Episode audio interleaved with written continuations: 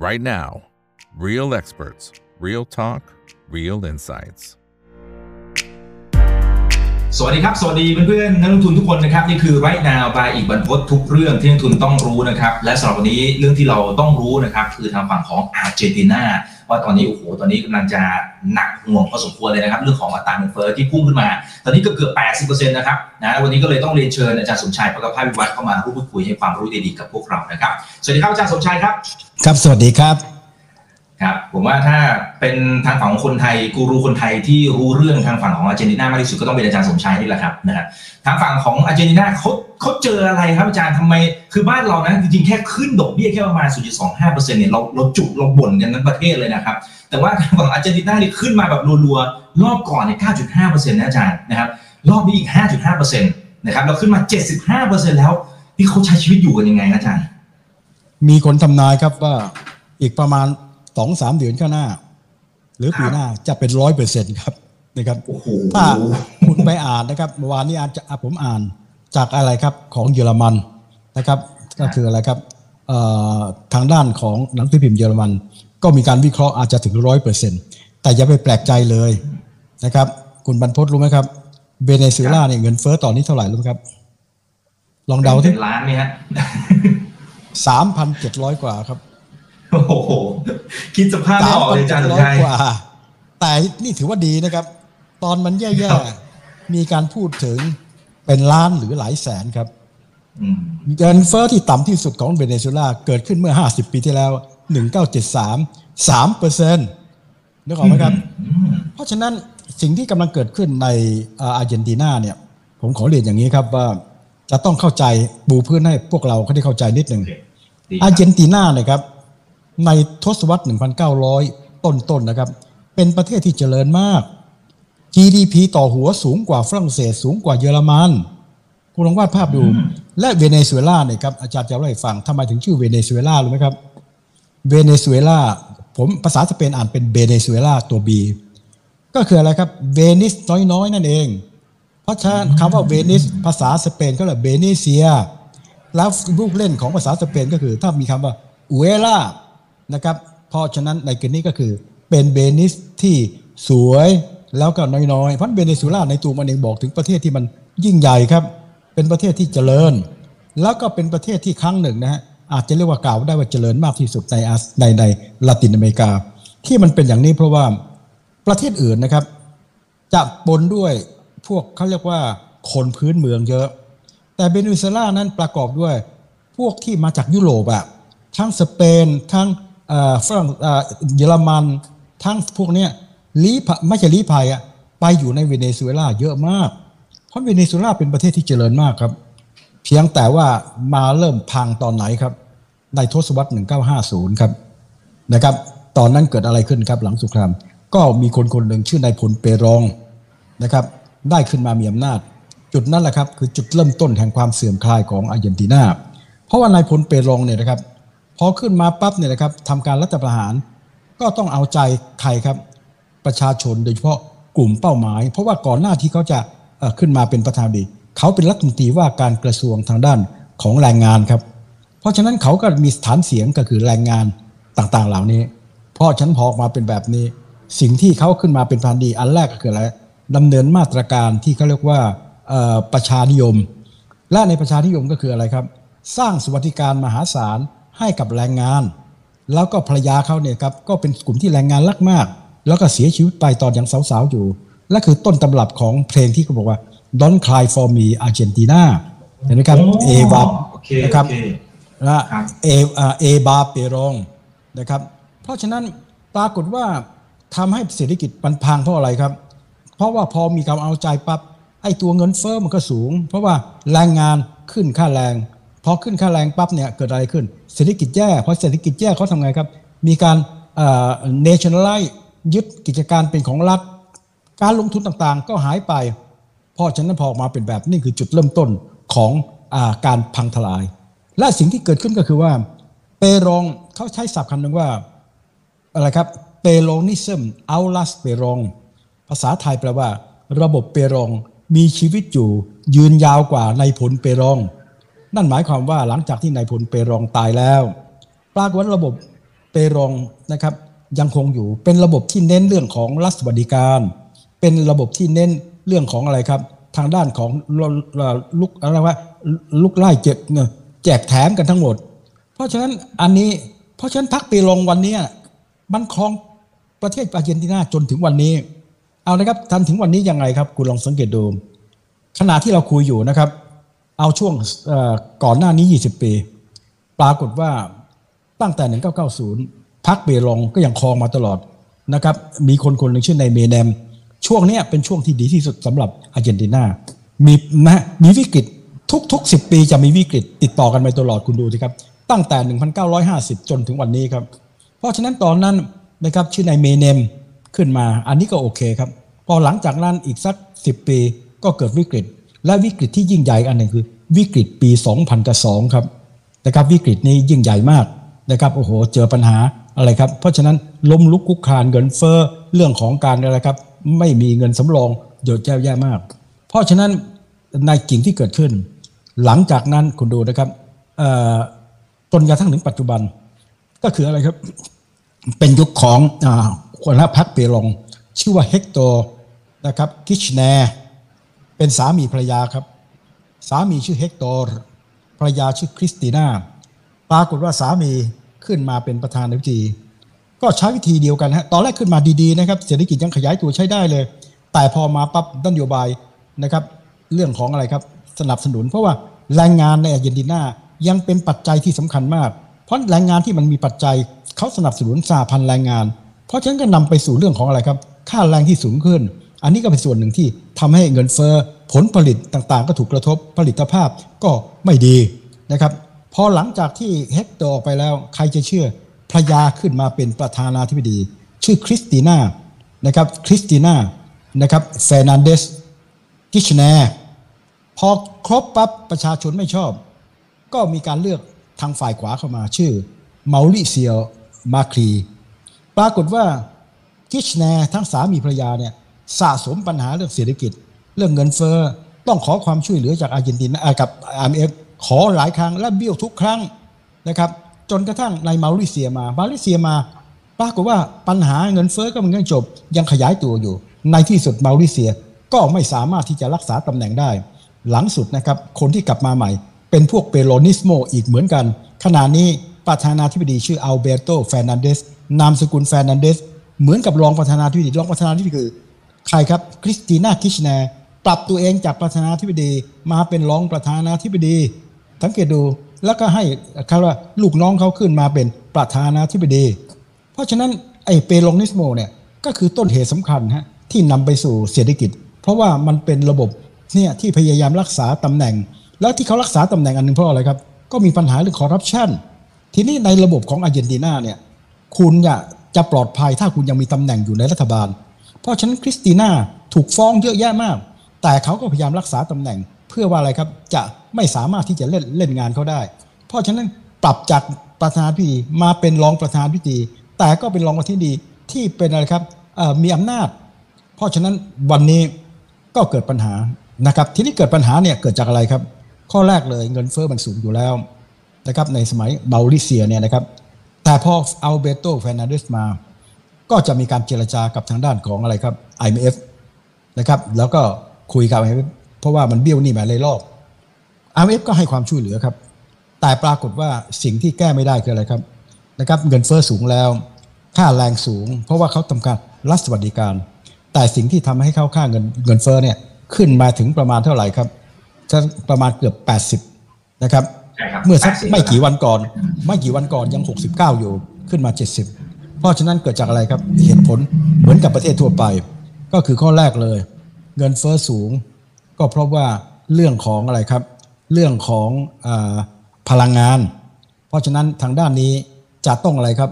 ต้องนำเข้าพลังงาน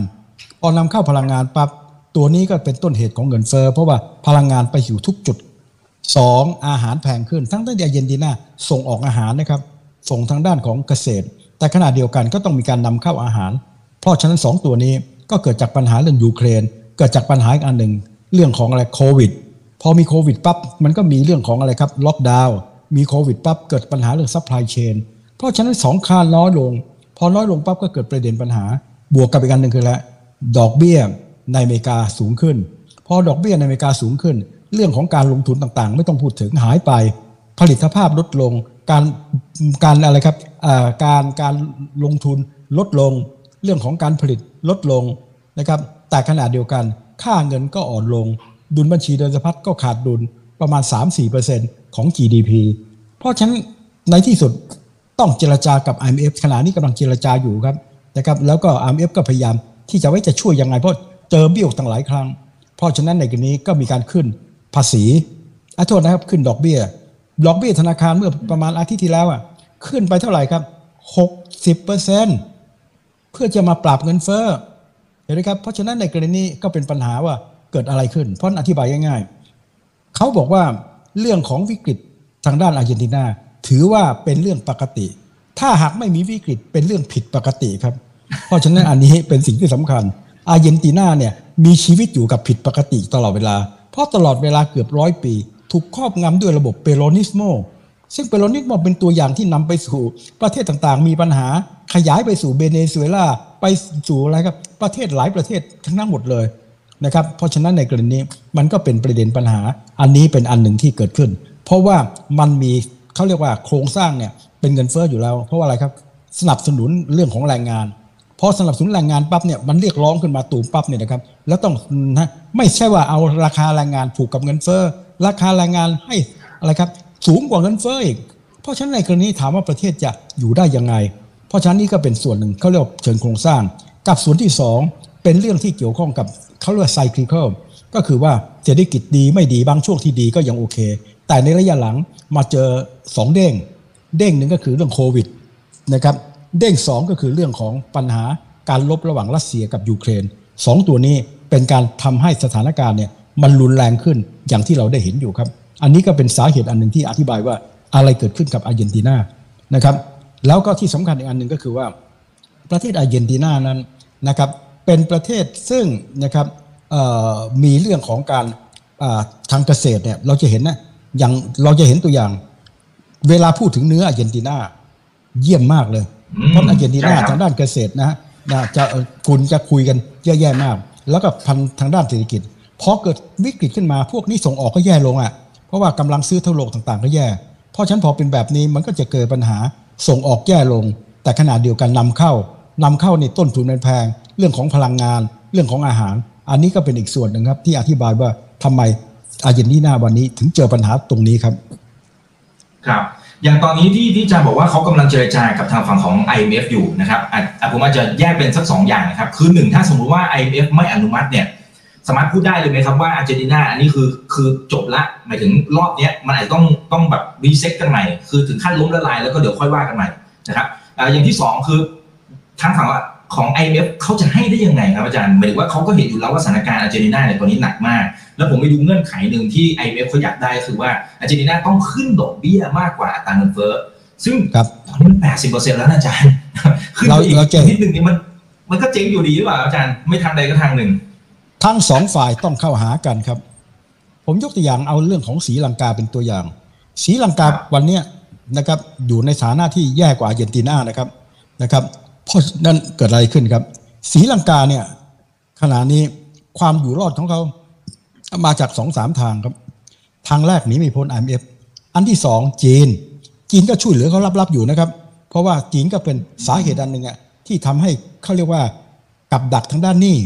นะครับเรื่องของอะไรครับเรื่องของเอ่อเส้นทางสายไหม ซึ่งทำให้จีนเนี่ยนะครับได้อะไรครับท่าเรือเช่า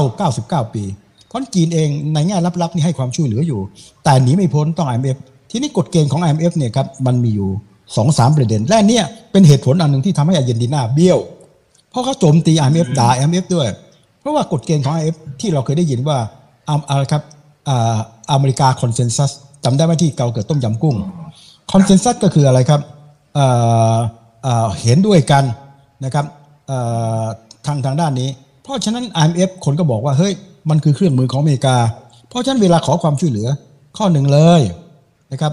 อเมริกาจะต้องเห็นด้วย อันนี้ก็ทำให้เกิดมีปัญหาทำไมบางประเทศนะครับไออย่างเช่นเบเนซุเอลานะครับทำไม IMF ไม่ได้ให้ช่วยเหลือแต่ตอนต้น หรืออะไรต่างๆเหล่านี้ เพราะฉะนั้นแต่ว่าที่สำคัญสูตรของ IMF ก็คืออะไรครับ เมื่อเข้ามาแล้ว คุณจะขอเงินฉันไปปิดหรูรั่ว คือสภาพคล่อง คุณจะต้องนั่งใจว่าคุณมีเงินจ่ายฉันเพราะฉันให้คุณกู้ คุณต้องมีโอกาสจ่าย เพราะชั้นเงินไขก็แรกต้องมีรัฐบาลที่เขาคุยได้ เพราะฉะนั้นศรีลังกาเนี่ยต้องพิสูจน์ให้เห็นว่ารัฐบาลเนี่ยเป็นรัฐบาลที่สามารถคุยได้ อันนี้เป็นข้อแรกเลยครับ เพราะฉะนั้นในนี้อันที่หนึ่งครับ อันที่สองจะต้องมีการนะครับรัดเข็มขัดอย่างแรง อันนี้แหละครับ ที่ทำอะไรครับที่ทำให้ประเทศต่างๆนะครับโจมตี พอรัดเข็มขัดอย่างแรง คุณลองวาดภาพดูครับกิจเกิดอะไรขึ้น หมายถึงคนตกงานเยอะขึ้นนะครับพอรัดเข็มขัดอย่างแรงเศรษฐกิจมันก็แย่แต่ที่เขาต้องการคือลดในเรื่องของหนี้สินลง เพราะฉะนั้นพอลักษณะสองขายแหลก ขายแหลกคืออะไรครับรัฐวิสาหกิจต่างๆ เพราะฉะนั้นคนก็บอกว่าเนี่ยไง ขายแหลกขายให้ใคร ขายให้กับทางด้านตะวันตก อันนี้ก็เป็นการพูดในเชิงลบนะฮะแต่จริง ๆ มันไม่ถึงขนาดนั้น แต่ว่ามันเป็นสูตร ที่จะต้องทำเพราะว่าค่าขุนกู้ เพราะฉะนั้นอเมริกันคอนเซนแซสนี้ทำให้บาดเจ็บ เพราะบาดเจ็บปั๊บเนี่ยครับทางอาร์เจนตินาที่เคยรับความช่วยเหลือจากไอเบางครั้งมันเบี้ยวเขาว่า คุณทำให้ผมบาดเจ็บยังไม่พอ ผมบาดเจ็บมากขึ้น เพราะอะไรครับ คุณแทนที่จะผ่อนปลนให้ผมกับรัดเข็มขัด แล้วก็เอาของต่างๆ ไปขายเพราะอาร์เจนตินาจะมีลักษณะแปลกนะครับ บางช่วงจะมีการขายของ private ไทยบางช่วงมีการยึดเข้าเป็นของรัฐ อยู่ตลอดเวลาเดี๋ยวขายเดี๋ยวออกเดี๋ยวขายเดี๋ยวออกสเปนไปลงทุนได้เยนติน่ายังปวดหัวเลยนะครับในเรื่องพลังงานต่างๆ เหล่านี้ ขายออกเข้าเข้าออกออกต่างๆเหล่านี้ เพราะฉะนั้นสิ่งที่เกิดขึ้นก็คือ IMF ก็จะเล่นงานนี้ที่ถามว่า IMF ไม่ช่วยได้หรืออย่าลืมนะครับว่า IMF นะครับก็เป็นส่วนหนึ่งของเครื่องมือในการที่จะช่วยระบบ เพราะฉะนั้นถ้าปล่อยให้ประเทศต่างๆเหล่านี้ล้ม มันก็จะมีผลกระทบต่อโลก เพราะฉะนั้นในกรณีนี้ก็คือว่าอะไรครับอย่างน้อยที่สุดก็คือให้ความช่วยเหลือกับรัฐบาลที่เขาคุยได้ กับสองมีเงื่อนไขตามที่เราคุยกัน เพราะฉะนั้นอาร์เจนตินาถามว่าถ้าไม่ขอความช่วยเหลือใครจะช่วยคุณนะครับมีการช่วยกันได้ในระดับหนึ่ง แต่ตัวที่จะช่วยได้ง่ายหน่อย ที่ว่าคุยได้คืออาร์เอเพราะฉะนั้นจะไม่พอใจขนาดไหน ถูกเบี้ยวกันกี่ครั้ง ก็หันมาคุยหลายต่อหลายครั้งครับทั้งครั้งนี้ก็อยู่ในขั้นตอนที่จะต้องมีการคุยต่ออย่าไปแปลกใจ เพราะถ้าไม่คุยต่อมีผลกระทบในแง่ลบต่อทั้งคู่ เพราะฉะนั้นเยนดีน่าจะไม่พอใจยังไง ก็ต้องกัดฟันยอมรับเงื่อนไขในระดับหนึ่งครับ แต่ก็พยายามต่อรองเพื่อที่จะให้เกิดการผ่อนปลนเพราะขณะนี้ก็อยู่ในลักษณะที่อยู่ในลักษณะนี้ยังคาราคาซังอยู่ครับครับผมอ่าทักทายสวัสดี 1,500 ท่านในทุกช่องทางด้วยนะครับ ฝากกดไลค์กดแชร์กันด้วย YouTube อย่าลืม Subscribe กันด้วย คนไหนอยากเข้าห้องโอเพนไลน์แชทก็สามารถคลิกเข้าไปได้ตามลิงก์ต่างๆนะครับ ทีนี้อาจารย์ครับ คือถ้าสมมติว่า คือเขาเรียกอะไรคือมันมันมีภาพหลอนอาจารย์สมชัยในแง่ของวิกฤตลาตินอเมริกาช่วงประมาณสัก 1980แถวๆนั้นนะครับที่ผมก็จะว่าทางฝั่งอเมริกานี่แหละก็มีการเร่งขึ้นดอกเบี้ยอะไรต่างเนี่ยนะแล้วก็ฝั่งลาตินอเมริกาเนี่ยก็เป็นหนี้กันเยอะมากจนกระทั่งแบบโอ้โหไปกันหมดเลยนะครับ เลยไม่แน่ใจว่าไอเนี้ยมันกำลังเดจาวูอยู่หรือเปล่าอาจารย์สมชัยนะครับว่าอย่างอาร์เจนตินาจริงขนาดเศรษฐกิจ ผมว่ามันก็เขาก็เป็นเบอร์สองของลาตินอเมริกานะครับก็ใหญ่มากนะอาจารย์มันจะโดมิโนไหมครับรอบนี้ ผมขอเรียนครับ ที่อันพจน์พูดเนี่ยวิกฤต 1980 ก็เป็นวิกฤตที่รุนแรงมากสำหรับประเทศต่างๆ ทั่วโลก คงจำได้ครับวิกฤต 1980 มันเกิดอย่างนี้ครับ เกิดจากการที่ราคาน้ำมันนะครับขึ้นครั้งแรก 1973 1 เหรียญกลายเป็น 4 เหรียญ 400เปอร์เซ็นต์เลยนะ ก็เกิดจากสงครามตะวันออกกลางจำได้ไหมครับ หลังจากนั้นวิกฤตอีกครั้งหนึ่ง 1979 น้ำมันขึ้นจาก 10 เหรียญเป็น 40 เหรียญเพราะฉะนั้นตอนนี้แหละครับ เงินเฟ้อนะครับ ก็ของอะไรครับของอเมริกา เป็นเงินเฟ้อที่ปราบไม่ได้ คุณรู้ไหมครับ เงินเฟ้อเนี่ยขึ้นไปเท่าไหร่ เป็นสิบเลย เพราะฉะนั้นในกรณีนี้ สิ่งที่เกิดขึ้นก็คือ อดีตผู้ว่าการแบงก์สองคน ปรากฏว่าปล่อยปละละเลยไปนิดหนึ่งเงินเฟ้อจนกระทั่งได้พอลวอลเกอร์พอลวอลเกอร์เขาถือว่าเป็น บิดาของบิดาของผู้ว่าการธนาคาร เพราะเขาเป็นคนที่ปราบเงินเฟ้อที่เข้มข้นได้ แต่ตอนแรกเขาก็นะครับยังปราบในลักษณะที่ไม่รุนแรงนัก จนกระทั่งเงินเฟ้อนะครับขึ้นมาถึงระดับหนึ่ง ตอนหลังเขาทุ่มเลยครับ ต้องใช้เวลาหลายปีมาก กว่าเงินเฟ้อจะปรับได้ และดอกเบี้ยขึ้นถ้าจำไม่ผิดเป็น 20%เลย เพราะฉะนั้นตอนนั้นน่ะจึงเป็นวิกฤตโลกที่ใครต่อใครจำไว้ตลอด และตั้งแต่วันนั้นเป็นต้นมา เพราะวิกฤตตัวนี้มันเกิดจากอะไรครับหนึ่งปรากฏว่ามีการดำเนินมาตรการป้องปรามขึ้น ดอกเบี้ยช้าไปนะครับ แล้วก็หลังจากขึ้นแล้วเงินเฟ้อทำท่าจะดีขึ้น ก็ชะล่าใจชะลอพอชะลอปั๊บเกิดขึ้นมาใหม่ ตอนนี้หนักขึ้นไปเก่า อันนี้คือการเรียนรู้ที่เกิดขึ้นกับอันที่สองตอนนั้นเรื่องของพลาราคาพลังงานสูงขึ้น แต่ว่ามันสูงขึ้นมากว่านั้นการจากแรงงานสมัยก่อนแรงงานนั้น สหพันธ์แรงงานในประเทศอเมริกาเข้มแข็งมาก เพราะฉะนั้นก็เรียกร้องเพอเรียกร้องเงินเฟ้อนะครับที่ตอนแรกเขาเรียกว่าเงินเฟ้อทั่วไป เงินเฟ้อทั่วไปเอาเรื่องของอะไรครับ เอาเรื่องของพลังงานเนี่ยเป็นตัวตั้งอาหารนะครับอาหารสดเป็นตัวตั้ง แต่เงินเฟ้อถาเอาเงินเฟ้อ core inflation นะครับเงินเฟ้อนะครับที่หลักคือไม่เอาน้ำมันเนี่ยปรากฏโดยทั่วไปมันจะต่ำแต่ตอนนั้นมันกลับสูง เพราะว่ามันมีส่วนหนึ่งที่สำคัญมากก็คือค่าแรง พอค่าแรงสูงมันก็ทำให้ทุกอย่างมันแพงไปหมดเลย เพราะฉะนั้นอันนั้นอะคือวิกฤตที่ประเทศต่างๆ ผู้ว่าธนาคารกลางของอเมริการู้เลยครับ ตั้งแต่วันนั้นจึงมีการเรียนรู้ว่าเฮ้ยทักอย่างจะต้องป้องปรามตั้งแต่แรก จึงเป็นต้นกำเนิดของคำว่า inflation targeting ไม่เกิน 2%ซึ่งก็ช่วยปราบมันจนถึงท่าน มาถึงช่วงนี้ มาถึงช่วงนี้ก็เช่นเดียวกันครับ ปรากฏว่าทางด้านทางด้านธนาคารกลางก็พลาดไปอีก เพราะว่าตอนที่เงินเฟอ้อสูงขึ้น ปรากฏว่าก็คิดว่าเฮ้ยเงินเฟ้อเนี่ยมันไม่ถาวรแล้วครับ เพราะว่าเงินเฟอ้อเกิดจากอะไรครับ เงินเฟอ้อเกิดจากเรื่องของ supply chain เพราะฉะนั้นพออีกหน่อยดีขึ้นก็โอเค แต่สิ่งที่เขาคาดไม่ถึงอันนี้ต้องต้องต้องต้องอะไรก็เห็นใจเขา เขาไม่คิดว่าจะเกิดสงครามยูเครน เพราะเกิดสงครามยูเครนเป็นภาพที่เพิ่มขึ้นมาเยอะมาก เพราะสงครามยูเครนทำให้ราคาพลังงานขึ้นมาสูง ราคาอาหารธัญพืชขึ้นมาสูง เพราะฉะนั้นเงินเฟ้อตัวนี้ก็ขึ้นมาหลัก เพราะฉะนั้นคนบางคนเขาเปรียบเทียบว่าเฟดวันเนี้ยเหมือนกับตอน 1980 เลย ขึ้นช้า เพราะชะล่าใจ เพราะฉะนั้นตอนนี้เฟดก็พยายามแก้ตัว คุณว่าผมขึ้นช้า ตอนนี้เลยขึ้นหนักเลยนะครับ ขึ้นเท่าไหร่ครับ 0.2อ่าตอนนี้ของอเมริกาขึ้นไปเท่าไหร่ 2.25 ภายในเดือนนี้อาจจะขึ้นระหว่าง 0.75 ถึง 1 ด้วยซ้ำและยังไม่จบยังจะขึ้นต่อ ลารีซัมเมอร์เขาบอก ถ้าจะปราบเงินเฟ้อจริง ๆ ต้องไปถึง 4.3 เพราะฉะนั้นนี้ก็สิ่งที่เกิดขึ้น เพราะฉะนั้นภายใต้สมมติฐานอันนี้นะครับ เราจะเห็นได้ชัดว่าอาร์เจนตินา มันหนีไม่พ้นจากวัฏจักรของโลก 1980 ทั่วโลกถูกกระทบหมด เพราะฉะนั้นอาร์เจนตินาอยู่ใกล้ๆอเมริกา มันถึงเจอผลกระทบ ดอกเบี้ยขึ้นไปสูงเงินเฟ้อขึ้นไปสูง หนักเลยครับ เพราะฉะนั้นทุกๆ 10 ปี เราจะเห็นนะฮะว่าอาร์เจนตินาแล้วก็มาฟื้นอีกทีหนึ่ง93 94 ในสมัยของเมเนม นะครับแล้วหลังจากนั้นมันโดนหนักอีกที 2000 กับ 2 ครับนะครับแล้วก็ทุกๆ 10 ปีนะครับในแกชกิชแนสามีฮะเนสเตอร์ตอนเข้ามาใหม่ๆ ถ้าจำไม่ผิดประมาณ 2005 ตอนนั้นเศรษฐกิจโอเค พอมาถึง 2010 กว่า ตอนนี้ชักจะเกิดวิกฤต แล้วก็มาอีกทีหนึ่งก็คือใน 2-3 ปีที่ผ่านมาครับแต่ว่าเงินเฟ้อมันยังสูงอยู่ตลอดเวลาแต่มันไม่ได้ขึ้นมาในลักษณะนี้ เพราะฉะนั้นนี่คือส่วนหนึ่งที่ตัวอาร์เจนตินาอธิบายได้ ปัญหาเศรษฐกิจอาร์เจนตินานั้น ส่วนหนึ่งมาจากโครงสร้างทางการเมืองนะระบบการเมือง ระบบพรรคการเมือง เป็นส่วนหนึ่งที่สร้างปัญหาไม่หยุดไม่หย่อนนะครับ เพราะเป็นลักษณะของอะไรครับรัฐสวัสดิการ พอรัฐสวัสดิการแต่คุณหาเงินมาไม่ได้อะคุณไม่เหมือนสแกนดิเนเวียนะครับ คุณไม่เหมือนกรณีของเยอรมันนะครับนะครับ ขนาดเยอรมันว่าเป็นประเทศที่แก่งทางด้านของแรงงานอะยังคุยกันได้เลยนะครับ เพราะฉะนั้นในกรณีเราจะเห็นว่าในระยะหลังนะครับ ทางด้านของเยอรมันก็มีการพัฒนาประสิทธิภาพแรงงานเนี่ยร่วมเห็นร่วมก็ร่วมมือกับทางด้านรัฐ เราจะเห็นได้ชัดนะครับว่าที่ทางด้านของอะไรครับทางด้านของเยอรมันเป็นแห่งแรกในโลกที่มีการบริหารกรรมการของบริษัทเนี่ยมีตัวแทนของแรงงานอยู่ในนั้นนะครับเขาเรียกอันนี้ว่า co-gestion เพราะฉะนั้นเขาบริหารได้ดีมาก ในเรื่องของความสอดคล้องแต่อาร์เจนตินาไม่ใช่ อาร์เจนตินาเป็นพยายามเป็นรัฐสวัสดิการ แต่ไม่มีเงิน เพราะฉันพอไม่มีเงิน เพราะฉะนั้นปัญหาที่เกิดคืออะไรครับ พิมพ์เงิน อันนี้ก็เป็นปัญหา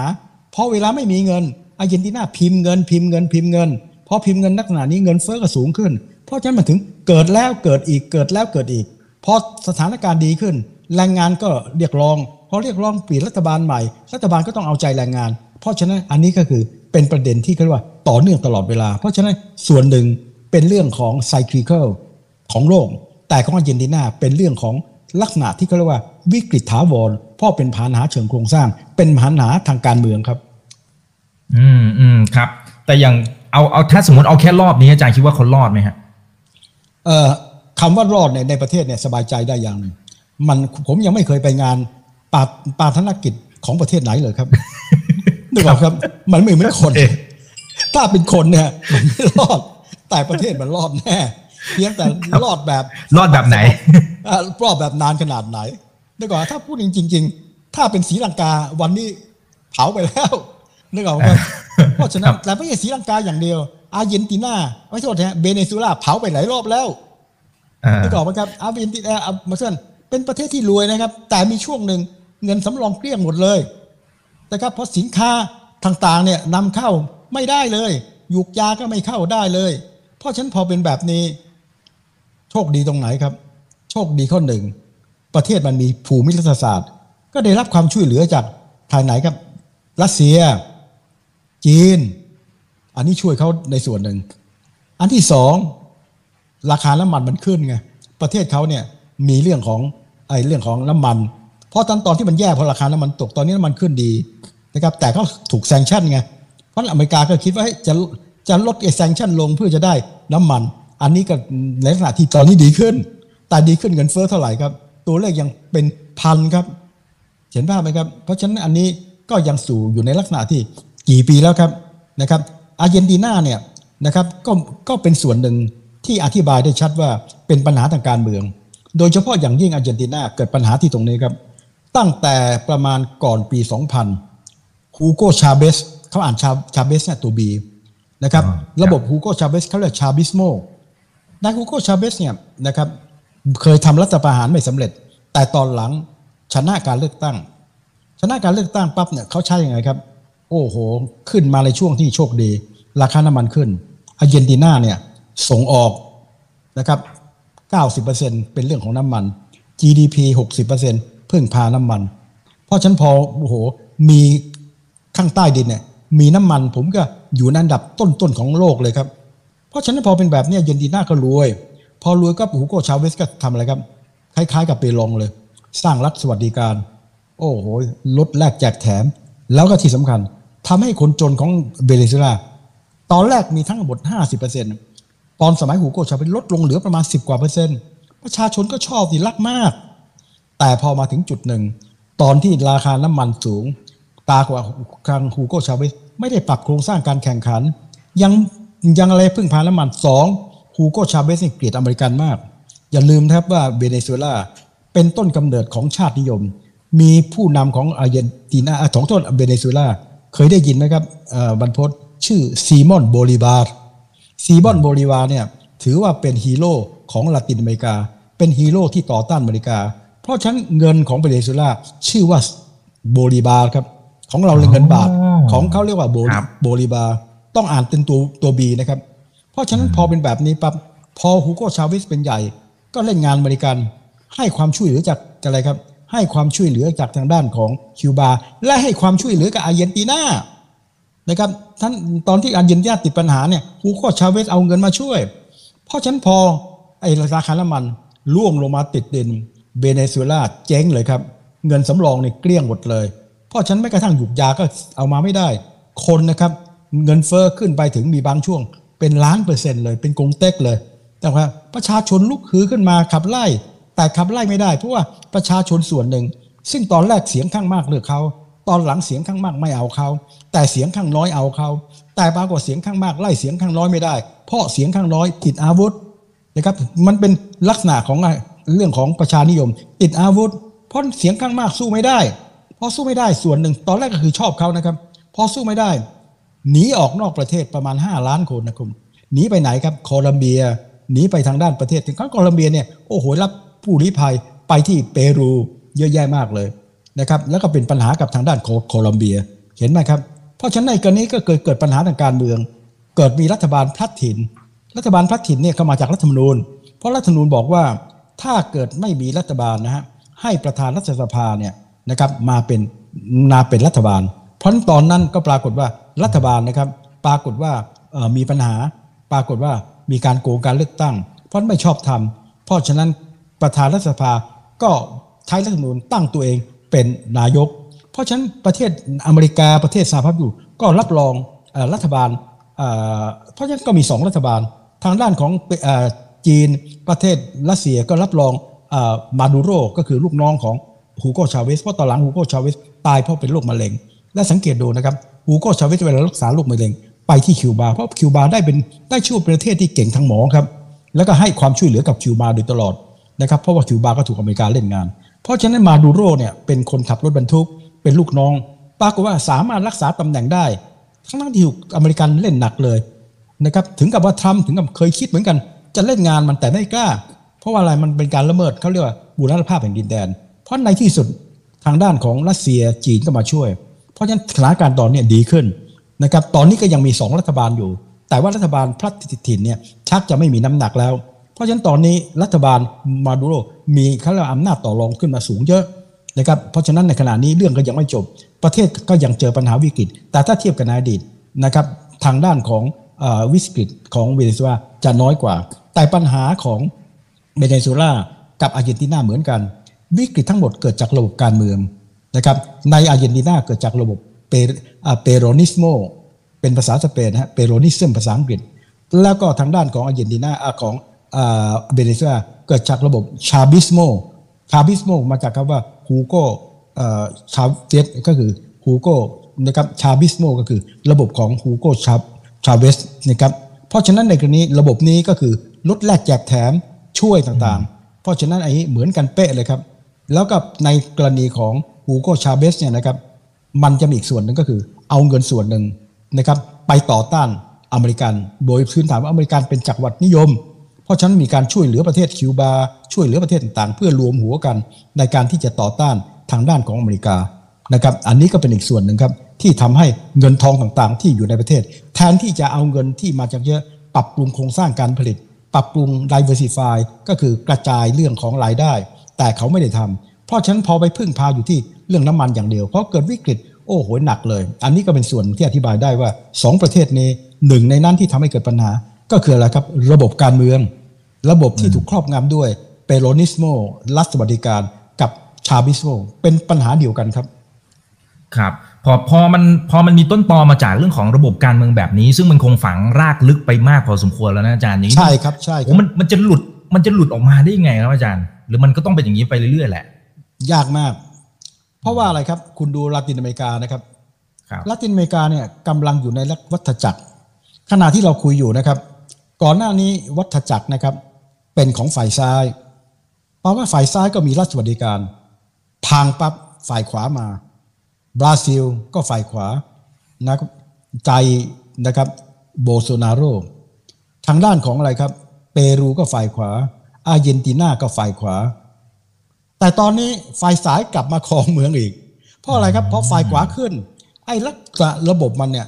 มันอยู่ที่ระบบการเมือง พอมาแก้มันแก้ไม่ไม่เสร็จ พอไม่เสร็จปั๊บอีกฝ่ายหนึ่งโดยเฉพาะประชาชนก็ต้องการเรียกร้อง เพราะฉะนั้นวันนี้นะครับ ในเดือนหน้าเนี่ยจะมีการเลือกตั้งที่บราซิล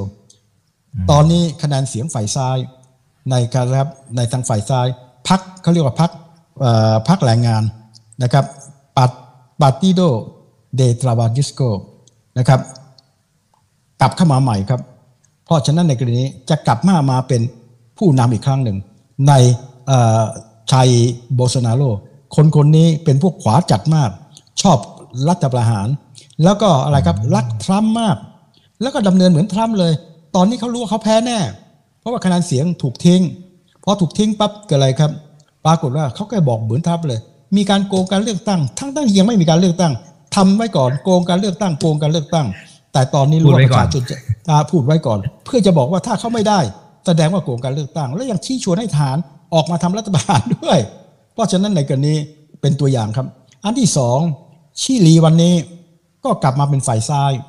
วันนี้ที่ไม่เคยมีมาก่อน โคลอมเบียซึ่งเป็นฝ่ายขวาตลอด ฝ่ายซ้ายขึ้น ขณะนี้ฝ่ายซ้ายกลับขึ้นมาประมาณ 9 ประเทศแล้วครับ นะครับเพราะฉะนั้นไม่ต้องพูดถึงคิวบาไม่ต้องพูดถึงอะไรครับ ทางด้านของออประเทศอย่างโบลิเวียโบลิเวียก็กลับมาฝ่ายซ้ายอีกแล้ว ทั้งที่ตอนแรกมีฝ่ายขวาขึ้นนะครับคอสตาริกาก็ทางฝ่ายซ้ายขึ้น เห็นไหมครับหลายๆประเทศเนี่ยทางฝ่ายซ้ายขึ้นนะครับนี่คารากัวเนี่ยนะครับออเตกาเนี่ยครองมาตลอดเป็น 10 ปีแล้วครับ เพราะฉะนั้นตอนนี้จะมีประเด็นปัญหาว่ากลุ่มเราเนี่ยกำลังขึ้น เพราะกลุ่มเรานี้ก็จะมีเรื่องของรัฐสวัสดิการ เรื่องของ populism เพราะฉะนั้นประวัติศาสตร์ของลาตินอเมริกา มันถึงสลัดสลัดไม่หลุดสักทีเลยนะครับสลัดไม่หลุดเลย ที่จะดีหน่อยคือเม็กซิโก แต่เม็กซิโก รัฐบาลปัจจุบันก็เป็นซ้ายนะครับ โอบราโดนะครับก็เป็นซ้าย เพราะฉะนั้นเขาถึงต่อต้านอเมริกา เช่นเมื่อประมาณสักไม่กี่เดือนมาเนี่ยมีการประชุมเขาเรียกว่าประเทศ อเมริกาเหนือและอเมริกาใต้ อเมริกาเป็นเจ้าภาพ ทางด้านของประธานธิบดีทางด้านของอะไรครับ ทางด้านของอทางด้านของเม็กซิโก ไม่ยอมไป เขาบอกว่าทำไมคุณไม่เชิญคิวบาทำไมเชิญเวเนซุเอลาเพราะฉะนั้นผมไม่ไป เห็นไหมครับ เพราะฉะนั้นในกรณีเราจะเห็นได้ชัดว่า ส่วนหนึ่งที่ทำให้ลาตินอเมริกา มีปัญหาต้องทำความเข้าใจนะครับ บางคนไปเข้าใจระหว่างลาตินอเมริกากับเมกับทางด้านอเมริกาใต้เอ่อบรรพตพอรู้ไหมแตกต่างกันยังไง อืมยังไงครับอาจารย์คำว่าอเมริกาใต้นั้นคิดตามภูมิศาสตร์ ก็คืออยู่ทวีปอเมริกาใต้ เม็กซิโกไม่ได้อยู่ในทวีปอเมริกาใต้ อยู่ในทวีปอเมริกากลางคอสตาริกาปานามาไม่ได้อยู่อเมริกาใต้ แต่เม็กซิโก ปานามาคอสตาริกาเป็นลาตินอเมริกาอ๋อคำว่าลาตินอเมริกาหมายถึงกลุ่มประเทศ ที่มีวัฒนธรรมลาติน คือใช้ภาษาที่มีรากฐานมาจากลาติน ภาษาที่มีรากฐานลาตินก็คือโปรตุเกสสเปนและฝรั่งเศสสเปนเพราะครับสเปนฝรั่งเศส และทางด้านโปรตุเกสนะครับแต่จริง ๆ มันมีมากกว่านั้น ภาษาคาตาลัง ภาษาคาตาลังก็คือพูดในเอ่อแคว้นกาตาลูญาภาษาโรมาเนีย พวกนี้เขาเรียกโรแมน เพราะฉะนั้นลาตินอเมริกา เม็กซิโก ปานามา เป็นลาตินอเมริกาพูดภาษานะพูดภาษาอะไรครับสเปน แต่ไม่ได้อยู่ในอเมริกาใต้นะครับทางด้านตาฮิติ ผู้ภาษาฝรั่งเศสนะครับเป็นลาตินอเมริกา แต่ไม่ได้อยู่ในอเมริกาใต้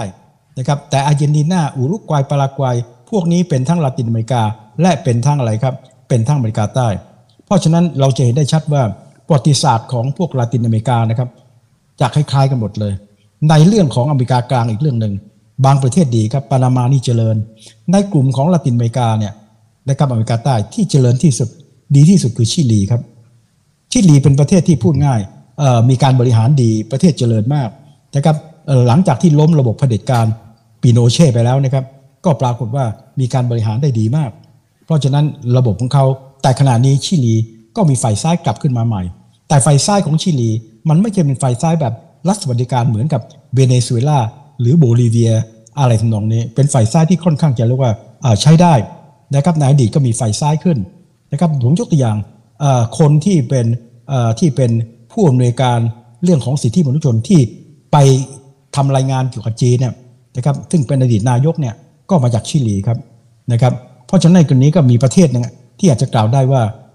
เป็นประเทศที่เจริญมากที่สุดในกลุ่มของลาตินอเมริกา แต่ประเทศที่ยิ่งใหญ่จริงๆนะครับเป็นประเทศที่ใหญ่ก็มี 3-4 ประเทศนะครับบราซิลเนี่ยใหญ่ที่สุดเม็กซิโกอาร์เจนตินาสามประเทศเนี่ยเป็นประเทศที่ถือว่าใหญ่ นะครับเรียงหนึ่งสองสามแต่ถ้าเป็นประเทศที่เจริญ แล้วก็ไปได้ไกลเนี่ยจะเป็นชิลีครับคอสตาริกาก็เป็นประเทศที่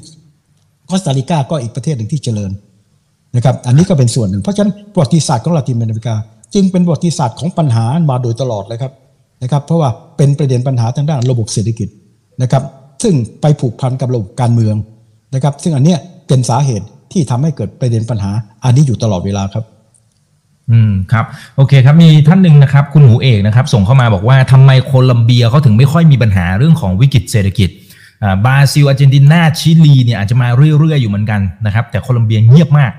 เขามีวิกฤตไหมครับอาจารย์ ผมขอเรียนครับโคลอมเบียในระยะหลังนี่ดีขึ้นเยอะโคลอมเบียเนี่ยระยะแรกจะมีเป็นปัญหาเรื่องการก่อการร้ายเรื่องของการแตกแยกนะครับจนทั้งต่อหลังแก้ไปที่ตรงนี้ เพราะฉะนั้นก่อนหน้านี้เราจะเห็นว่าประเทศที่มีการปรับตัวดีเนี่ยโคลอมเบีย ปรูครับนะครับเปรูเนี่ยในระยะแรกที่ผ่านมาก็ไปได้ดีมาก แต่ระยะหลังก็เริ่มจะมีปัญหาบ้างนะครับเปรูเนี่ยบริหารใช้ได้เป็นประเทศที่เจริญ แล้วก็ที่สำคัญอีกอันหนึ่งเปรูได้ชื่อว่าเป็นประเทศที่อาหารอร่อยที่สุดในลาตินอเมริกาครับนะครับผมเองทั้งสองประเทศนี้ผมไปมาแล้วพราะเคยไปทำก็เรียกว่าตอนนั้นเป็นตัวแทนของของของของกระทรวงต่างประเทศ ผมไปทำแผนยุทธศาสตร์ที่โคลัมเบียกับที่เปรูนะครับเดินทางทั้งหมด เกือบจะ40ชั่วโมงโอ้โหคิดดูนะครับเหนื่อยมากแล้วไปทีก็ไปบรรยายนะครับไปบรรยายให้กับทางด้านของมหาวิทยาลัยที่เม็กซิโกนะครับบรรยายเรื่องอาเซียน แต่เป็นภาษาสเปนนะครับ เป็นเขาเรียกคล้ายๆเป็น visiting professor ไปบรรยายไปทีตอนนั้นเกือบจะ20วันครับนะครับ แต่ก็สนุกครับ แต่ว่าสองประเทศนี้ตอนไป ผมก็ต้องออกมาไม่ค่อยได้นะครับ เพราะมันจะมีปัญหาเรื่องอะไรฮะเรื่องของผู้ร้ายอะไรต่างๆเลยเพราะฉะนั้นอ๋อแม้ว่าเจริญจริงนะ แต่ก็ต้องอะไรครับ หูตาต้องต้องอะไรต้องระวังครับนะครับ อันนี้ก็เป็นส่วนหนึ่งของเปรูกับโคลัมเบียครับอืมครับผมโอเคนะครับอ่าทีนี้ทีนี้ขอกลับมาดูตรงนี้หน่อยนะครับ มีคนนี้นะครับเขาบอกว่าอาจารย์ครับคุณบุญทุย อาจารย์ครับอาร์เจนตินาเนี่ยเขาเข้า SCO หรือเปล่านะฮะของเอ่อองค์กรความร่วมมือเซี่ยงไฮ้นะฮะอืมผมขอเรียนขนาดนี้ประเทศที่เป็นสมาชิกนะครับของเซี่ยงไฮ้เนี่ยมี 9 ประเทศ ก่อตั้ง 6 ประเทศเมื่อปี 2000 กันหนึ่งประกอบด้วยจีน จีนนี่เป็นโตโผถึงเรียกว่าเซี่ยงไฮ้ไง รัสเซียกับอีก 4 ประเทศ ซึ่งเป็นพวกสถานสถานมีอะไรบ้างครับ อุซเบกิสถาน คาซัคสถาน ทาจิกิสถาน คีร์กีซสถาน มีตัวสถานตัวเดียวที่ไม่ได้อยู่คือเติร์กเมนิสถาน4บวก2เป็น 6 หลังจากนั้นมีอินเดียกับปากีสถานก็เป็น 8 ล่าสุดเป็นประเทศที่ 9 คืออิหร่านนะครับครับอิหร่านเนี่ยเพิ่งเข้ามาคราวนี้เอง เพราะฉะนั้นประเทศต่างๆเราที่เหลือยังเป็นแค่อะไรครับ observer หรือสมัครเท่านั้นเองครับ แต่ก็มีสมัครเยอะนะครับ ทางด้านอะไรครับทางด้านเขมรเราอะก็สมัครวิอ่าซาอุดิอาระเบียก็สนใจอยู่ในเทศอาหรับเยอะแยะมากครับอียิปต์ก็ใช่นะครับเพราะพวกนี้ยังไม่ได้เข้าครับเพราะขณะนี้ Shanghai Cooperation Organization มี 9 ประเทศครับ อืมครับผม โอเคนะครับ เดี๋ยวขอดูหน่อยนะครับ มีคำถามอะไรไหม มีบางท่านบอกช่วงหนึ่งเสียงของคุณอีกกล้องนะครับ โอเค แต่ตอนนี้น่าจะโอเคแล้วใช่ไหมครับคุณสิทธิชัยลองพิมพ์มาหน่อยนะครับ คุณปัญญาบอกว่าอยากให้อาจารย์สมชัยช่วยวิเคราะห์การเลือกตั้งที่บราซิลหน่อยนะว่าจะนำไปสู่การเปลี่ยนแปลงเศรษฐกิจหรือไม่ที่อาจารย์พูดถึง เดี๋ยวทักทาย 1,700 ท่านนะครับ ฝากกดไลค์กดแชร์กันเยอะๆเลยนะครับ YouTube อย่าลืม subscribe นะครับเลือกตั้งบราซิลครับอาจารย์ตอนนี้บอกได้เลยครับประธานฝ่ายซ้ายอดีต ประธานาธิบดีนะครับนะครับพักเขาเรียกว่าพักแรงงาน ตอนนี้จากโพลนะฮะนำไปหลายขุมนะครับ เพราะฉะนั้นทางด้านของจายีโบโซนาโรเนี่ยรู้ตัว เพราะฉะนั้นในกรณีคนก็เกรงกันว่า เฮ้ยอาจจะมีการใช้ความรุนแรง เพราะก่อนหน้านี้โบซานาโรจะบอกเขาเลย เฮ้ยจะมีการการโกงแล้วแต่ตอนหลังเขาเริ่มรู้ตัวว่าเฮ้ยมันน่าเกลียดจนเกินไปแล้ว เพราะฉะนั้นเขาก็ต้องยอมรับชะตากรรม เพราะฉะนั้นผมขอเรียนเลยครับว่า มันอาจจะมีบ้าง นะครับ แต่ผมเชื่อว่าคงจะไม่มีความรุนแรงอะไรมากมายเท่าไหร่ แต่อาจจะเป็นจุดๆขึ้นมาบ้าง เพราะฉะนั้นกรณีนะครับผมก็เชื่อว่าก็คงจะมีการเปลี่ยนแปลงแน่ เมื่อมีการเปลี่ยนแปลงนโยบายต่างๆ เหล่านี้ก็คงจะมีการเปลี่ยนแปลง หนึ่งในนั้นก็คืออะไรครับพอฝ่ายซ้ายขึ้น ความสัมพันธ์กับทางอเมริกาจะไม่เหมือนกับตอนของโบโซนาโรนะครับเพราะฉะนั้นในกรณีโบโซนาโรเนี่ยชอบทรัมป์มากนะครับทรัมป์ก็ชอบคนประเภทนี้เยอะมาก เพราะฉะนั้นพอเป็นแบบนี้ทางด้านของรัฐบาล ทางด้านของฝ่ายซ้ายเนี่ยก็คงจะมารวมตัวในลักษณะกับประเทศต่างๆ ในละตินอเมริกา ด้านในละตินอเมริกาขนาดนี้จะเห็นได้ชัดอยู่อย่างหนึ่ง เขาก็มีความรู้สึกอย่างหนึ่งก็คือว่านะครับในละตินอเมริกาเนี่ยบทบาทของจีนเนี่ยสูงมาก รัสเซียก็ขยายบทบาทไปยังประเทศต่างๆ เหล่านี้ และขณะนี้บอกได้เลย ทั้งจีนกับรัสเซียเนี่ยส่วนหนึ่งที่ต้องการเปลี่ยนแปลงเขาเรียกระเบียบโลกใหม่ หนึ่งในนั้นจีนนะครับบอกไว้เมื่อการประชุมเซี่ยงไฮ้เนี่ยบอกไว้ 5 ข้อ เป็นเขาเรียกว่าลดแมปสำหรับระเบียบโลกใหม่ข้อหนึ่งเลย จะต้องไม่มีการเข้าไปแทรกแซงกิจการภายใน อันนี้เท่ากับการโจมตีอเมริกา ว่าคุณเข้าไปแทรกแซงกิจการภายใน เพราะฉะนั้นต้องการบอกอเมริกาคุณจะมายุ่งกับผมเรื่องซินเกียงนะครับ อันนี้คืออันแรกครับ ต้องเคารพทีนี้อันนี้สำคัญมาก จีนเองเนื่องจากเน้นเรื่องบูรณภาพแห่งดินแดน เพราะฉะนั้นจีนเองถึงบอกกับรัสเซีย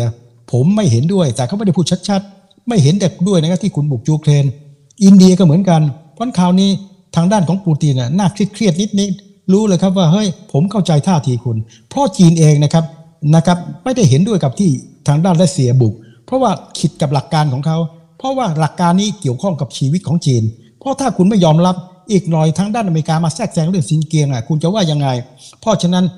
ข้อที่หนึ่งเขาต้องการที่บอกว่าเฮ้ยคุณอย่ามายุ่งกับกิจการภายใน เพราะว่าอเมริกาเนี่ย ถือว่าเข้าไปยุ่งอยู่เรื่อยๆเขาก็มองตรงนี้ ข้อสองจะมีการนะครับต่อต้านเรื่องของอะไรครับ เรื่องของ terrorism ก็คือการก่อการลาย2 radicalism radicalism ก็คือพวกจัดจัดๆแต่ที่สำคัญจีนบอกว่าต่อต้านการแยกแผ่นดิน อันนี้ก็ต้องการบอกว่าอเมริกา คุณอย่ามาช่วยสนับสนุนเรื่องของฮ่องกงอย่ามาสนับสนุนเรื่องสินเกียงมันผิดข้อ 3 อันนี้จีนได้จัดจับจีนบอกว่าโลกอันใหม่ ควรจะมีการพัฒนาเรื่องของความเชื่อมโยง ทางด้านการค้าการลงทุน อันนี้เขาได้เยอะเลย เพราะว่าเขามีมาตรการอันหนึ่งเขาเรียกว่าเส้นทางสายไหม Belt Road และก่อนที่จะไปเมืองซามาร์คันด์ที่อุซเบกิสถานเขาไปที่คาซัคสถานเพราะประเทศคาซัคสถานอุซเบกิสถานนะครับทาจิกิสถานคีร์กีซสถาน ทั้งหมดเป็นลูกค้าในเรื่องของ Belt and Road Initiative ไปบอกกับคาซัคสถาน เฮ้ย คุณรู้ไหมไอ้เส้นทางอะไรครับในเรื่องของรถไฟเนี่ย นะครับกำลังซ้ำอยู่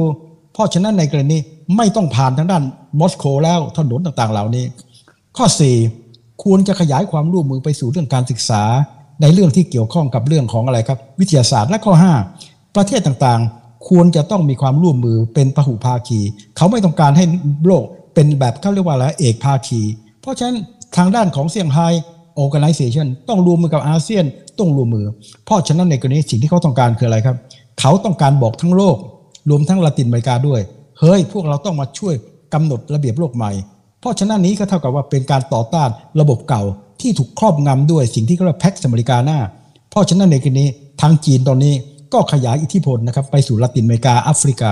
ในหลาย ๆ ประเทศ เพราะฉะนั้นเราจะเห็นได้ว่าได้ผลนะครับ เพราะว่าหลังสุดนะครับประเทศในองค์การนานาชาติ 190 กว่าประเทศ 140 กว่า มีการประนามและลงโทษ แต่ 30 กว่าประเทศต่างๆ เหล่านี้ ปรากฏว่ามาวางตัวเป็นกลางมีเพียง4ประเทศที่เห็นด้วยกับรัสเซีย ก็จะมีเอริเทรีย เรื่องของซีเรีย เรื่องของเกาหลีเหนือ เราสังเกตดูนะครับ เพราะฉะนั้นในกรณีเราจะเห็นได้ชัดกับเบลารุสนะครับแต่อันอื่นวางไว้เป็นกลาง น่าสนใจนะสามกว่าประเทศเป็นกลาง เพราะฉะนั้นละตินอเมริกาก็อยู่ในกลุ่มพวกนี้ แสดงอะไรครับ เขาก็ไม่ได้ชอบอเมริกันเท่าไหร่ครับเพราะฉะนั้นสิ่งที่กำลังเกิดขึ้นก็คือ ในภูมิรัฐศาสตร์จีนเองกำลังแผ่กิ่งก้านสาขา อิทธิพล และการค้าการลงทุน ถ้าจีนไม่เป็นเบอร์หนึ่งก็เป็นเบอร์สองครับ ทั้งทั้งที่ในภูมิศาสตร์ติดกับอเมริกาเลยครับ เพราะนั่นคือบทบาทของจีนที่ขยายตัวมาสู่ ตอนนี้ทางด้านรัสเซียก็พยายามจะขยายบทบาทนะไปทางลาตินอเมริกาเช่นเดียวกัน จะเห็นได้ชัดเรื่องของเรื่องเบเนซุเอลาเรื่องคิวบา อันนี้ก็เป็นส่วนหนึ่งที่ในลาตินอเมริกากำลังเกิดการเปลี่ยนแปลงครับและยิ่งสายซ้ายเนี่ยกำลังขึ้นอ่าเป็นเป็นเป็นชุดเลย เพราะฉะนั้นนี้ก็เป็นส่วนหนึ่งที่นำไปสู่นะครับลักษณะที่เรียกว่าอะไรครับที่จะเเรียกว่า จะไม่เคยเป็นมิตรกับอเมริกานัก แต่ต้องยอมรับว่าไม่ได้หมายความว่าขัดแย้งกับอเมริกา เพราะว่าอเมริกาก็เป็นประเทศที่ยังมีการค้าการลงทุนยังอยู่ แต่เพียงแต่ว่าเริ่มที่จะเรียกว่ามองในลักษณะที่กระจายเรื่องของความเชื่อมโยงเนี่ยมาทางด้านจีนมากขึ้นครับครับอาจารย์ครับมี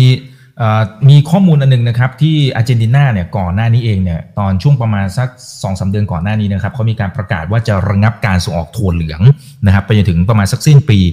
2565 ตรงนี้นะครับคือไม่แน่แล้วจริง ๆ ก่อนหน้านี้ก็จะมีหลายประเทศที่เขาพยายามจะเหมือนกับห้ามส่งออกพวกธัญพืชอะไรต่างๆนี่นะครับไอ้ตรงนี้มันจะนำไปสู่เรื่องของความมั่นคงวิกฤตความมั่นคงทางอาหารมากแค่ไหนอาจารย์ประเมินตรงนี้ยังไงครับผมอันนี้เลยกันครับขนาดนี้ผมเองก็เป็นที่ปรึกษาบริษัทอาหารบางอย่าง ตั้งแต่เดือนที่แล้วนะครับ มันอะไรครับ ผมดูกราฟ ราคาอาหารร่วงลงมาทั้งนั้นแหละครับนะครับ แต่ตอนนี้มันร่วงหนักขึ้นมามีการตีกลับบ้าง เพราะนั้นผมบอกครับเรื่องของอาหารนะครับ มันก็ดีขึ้น เพียงแต่ได้ข่าวว่าปูตินชักไม่พอใจ ว่าที่ผมยอมให้เอาออก เขาก็บอกว่าเนี่ยสหภาพยุโรปเนี่ยได้ได้เต็มเต็มเลย ส่งไปทั้งหมดเนี่ยสหภาพยุโรปเอาไป แต่จริง ๆ แล้วในแง่ไหน คือออกมาข้างนอก เขามาบอกไม่ได้ประสงค์ไปที่ประเทศไหน เพียงแต่ประสงค์ออกไปแล้วขึ้นอยู่กับ demand and supply พอ demand supply บางประเทศ อย่างเช่น ทางสเปนก็มีการซื้อแต่ทางด้านทางด้านของรัสเซียชักไม่พอใจนะครับไม่พอใจอันนี้ส่วนหนึ่งคือแล้วดูเรื่องของอะไรครับดูเรื่องเรื่องของ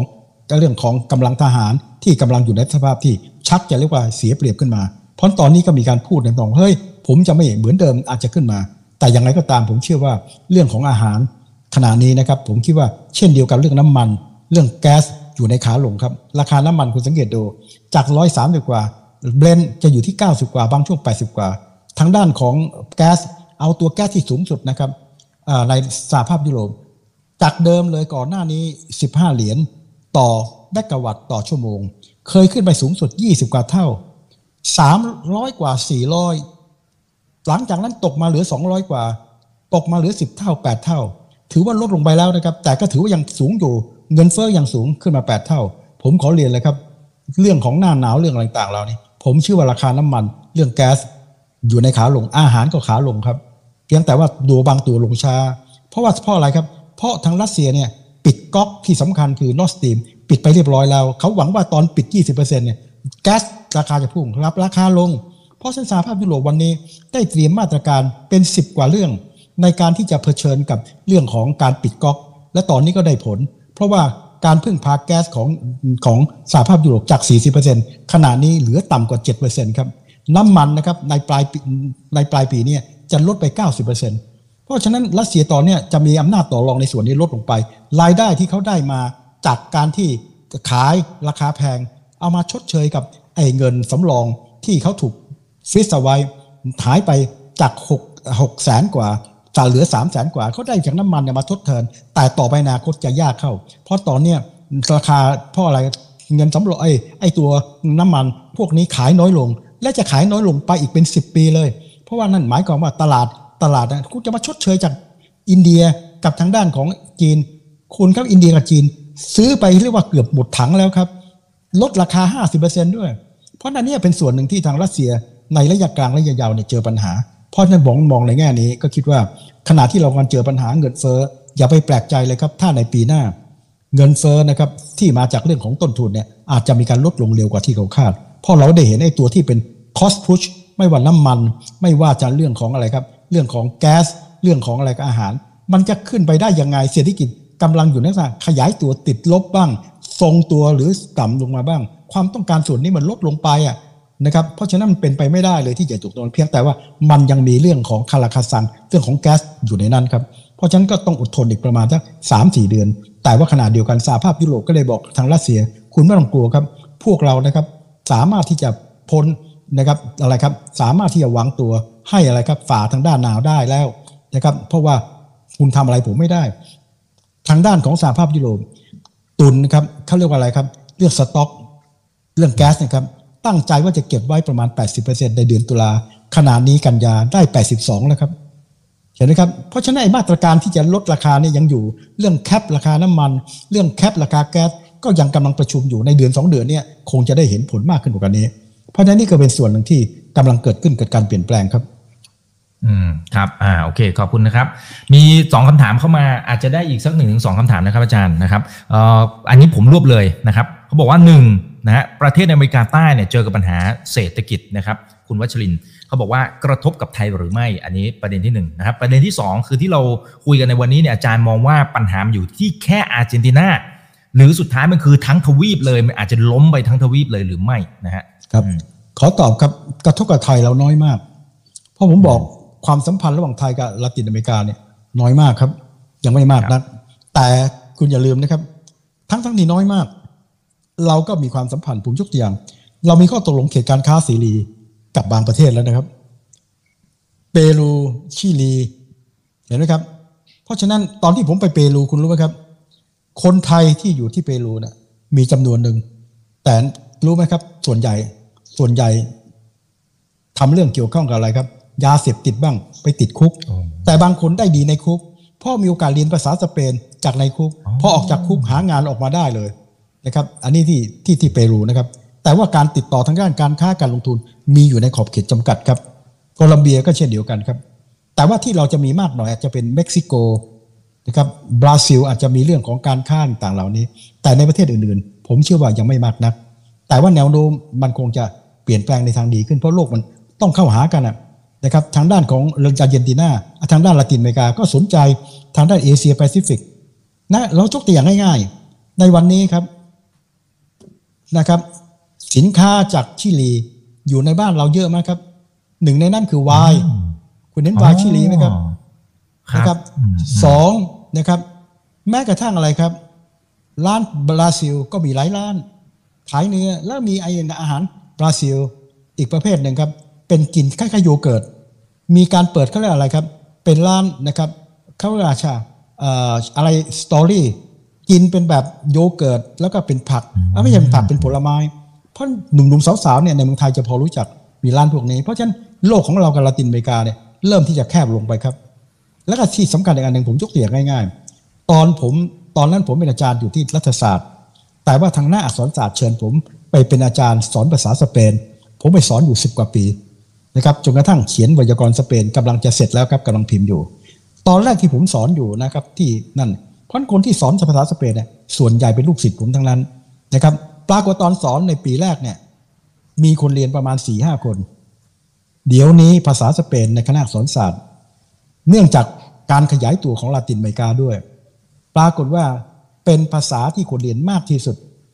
นะครับ รองลงมาจากจีนหรือยังไงอะ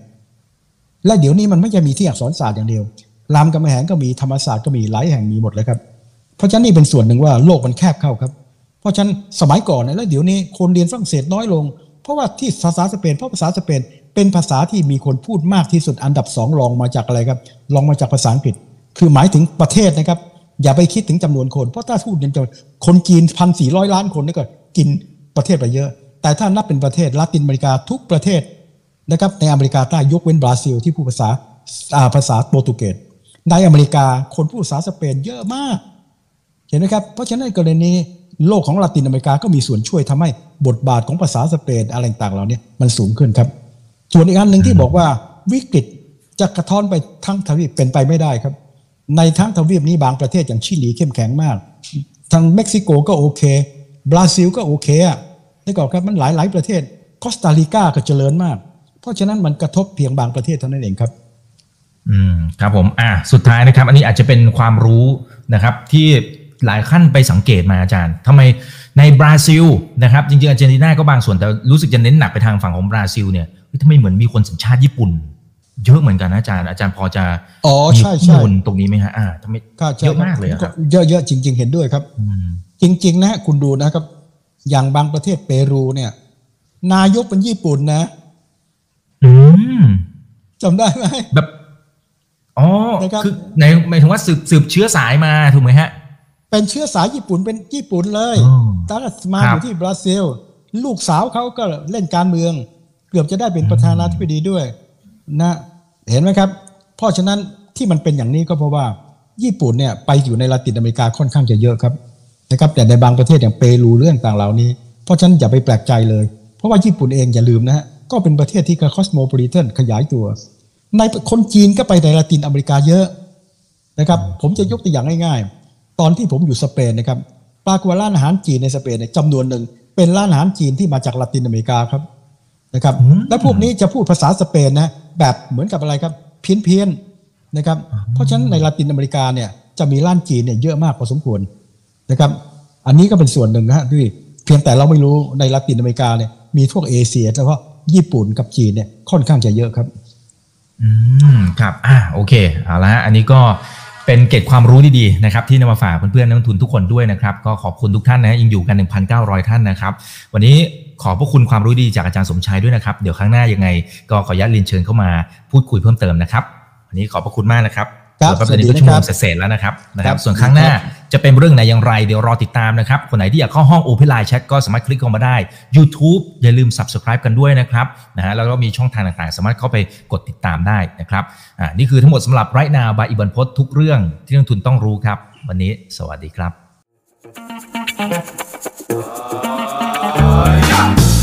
ถ้าชื่นชอบคอนเทนต์แบบนี้อย่าลืมกดติดตามช่องทางอื่นๆด้วยนะครับ ไม่ว่าจะเป็น Facebook, YouTube, Line Official, Instagram และ Twitter จะได้ไม่พลาดการวิเคราะห์และมุมมองเศรษฐกิจ และการลงทุนดีๆ แบบนี้ครับ